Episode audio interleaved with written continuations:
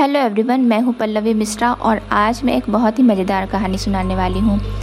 एक बार की बात है, राजेश बहुत परेशान था और स्ट्रीट लाइट के नीचे कुछ ढूंढ रहा था। बहुत देर से ढूंढ रहा था और बहुत परेशान था। तब तक उसका एक दोस्त आता है और उससे पूछता है कि क्या बात है भाई, तुम परेशान दिख रहे हो, क्या ढूंढ रहे हो यहाँ पर। तो राजेश बताता है कि मेरी वेडिंग रिंग खो गई है और मैं इस वजह से घर नहीं जा पा रहा हूँ, क्योंकि बिना वेडिंग रिंग के घर जाऊँगा तो मेरी वाइफ बहुत नाराज़ होगी। तो जो राजेश का दोस्त था वो भी मैरिड था, इसलिए वो उसकी समस्या को बहुत ही गंभीरता से लेता है कि हाँ, बात तो सही कह रहा है कि बिना रिंग के घर गया तो आज इसकी वाइफ बहुत गुस्सा करेगी। तो दोनों ही मिलकर उस रिंग को ढूंढने में लग जाते हैं। बहुत देर हो जाती है लेकिन वो रिंग मिलती ही नहीं है।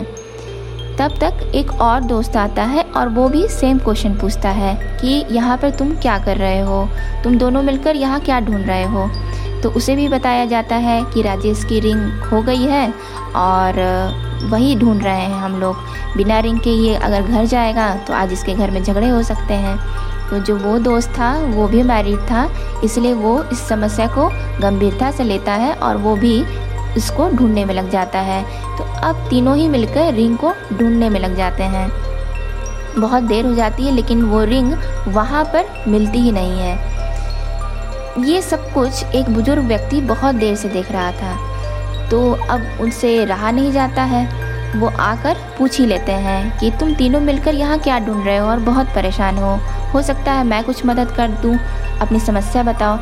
तो राजेश बताता है कि असल में मेरी वेडिंग रिंग खो गई है और मैं इसीलिए परेशान हूँ, यहाँ पे ढूंढ रहा हूँ लेकिन मिल ही नहीं रही है। तो बुजुर्ग व्यक्ति कहते हैं कि अच्छा, थोड़ी देर शांत हो जाओ और सोचो कि तुमने अपनी रिंग लास्ट टाइम कहाँ देखी थी और कहाँ मिलने की संभावनाएं हैं।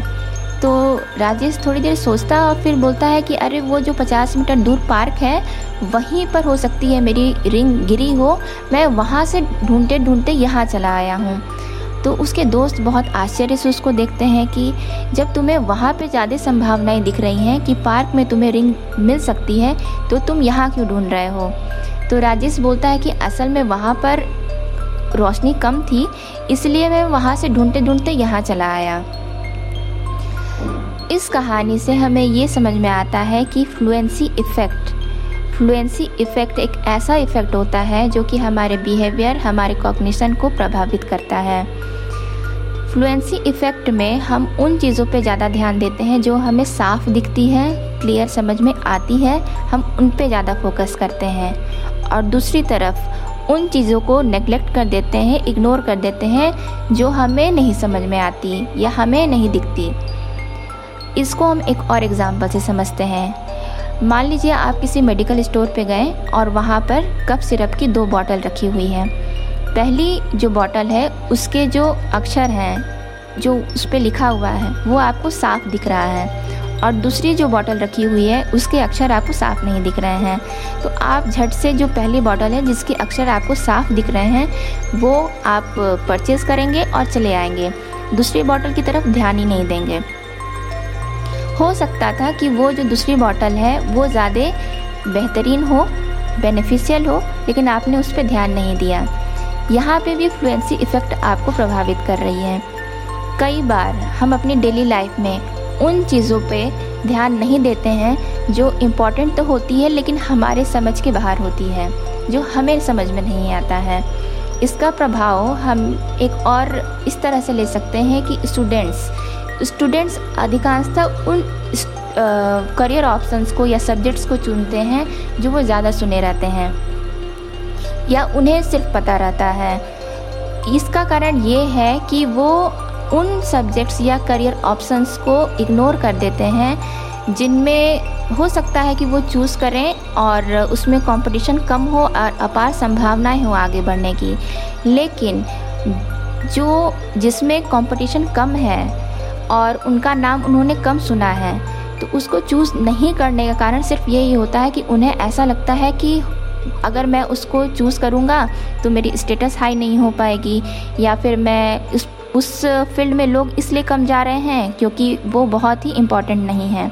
लेकिन ऐसा नहीं होता है।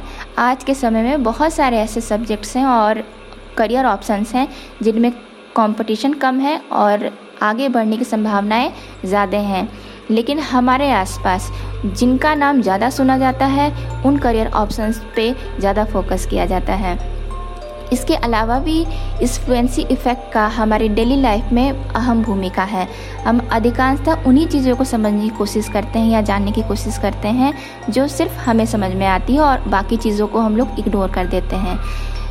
अब आशा करती हूँ कि आगे से आप जिन चीज़ों को नहीं भी समझ रहे हैं उन चीज़ों को जानने की कोशिश करें, क्योंकि ऐसा ना हो कि ना जानना या फ्लुएंसी इफ़ेक्ट में आकर आप उन चीज़ों को खो दें या उन चीज़ों को इग्नोर कर दें जो ज़्यादा इम्पॉर्टेंट हो, ज़्यादा बेनिफिशियल हो और वो ज़्यादा कारगर हो।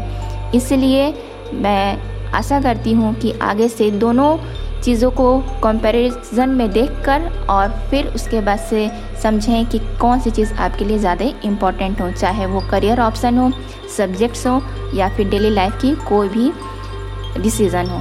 Thank you.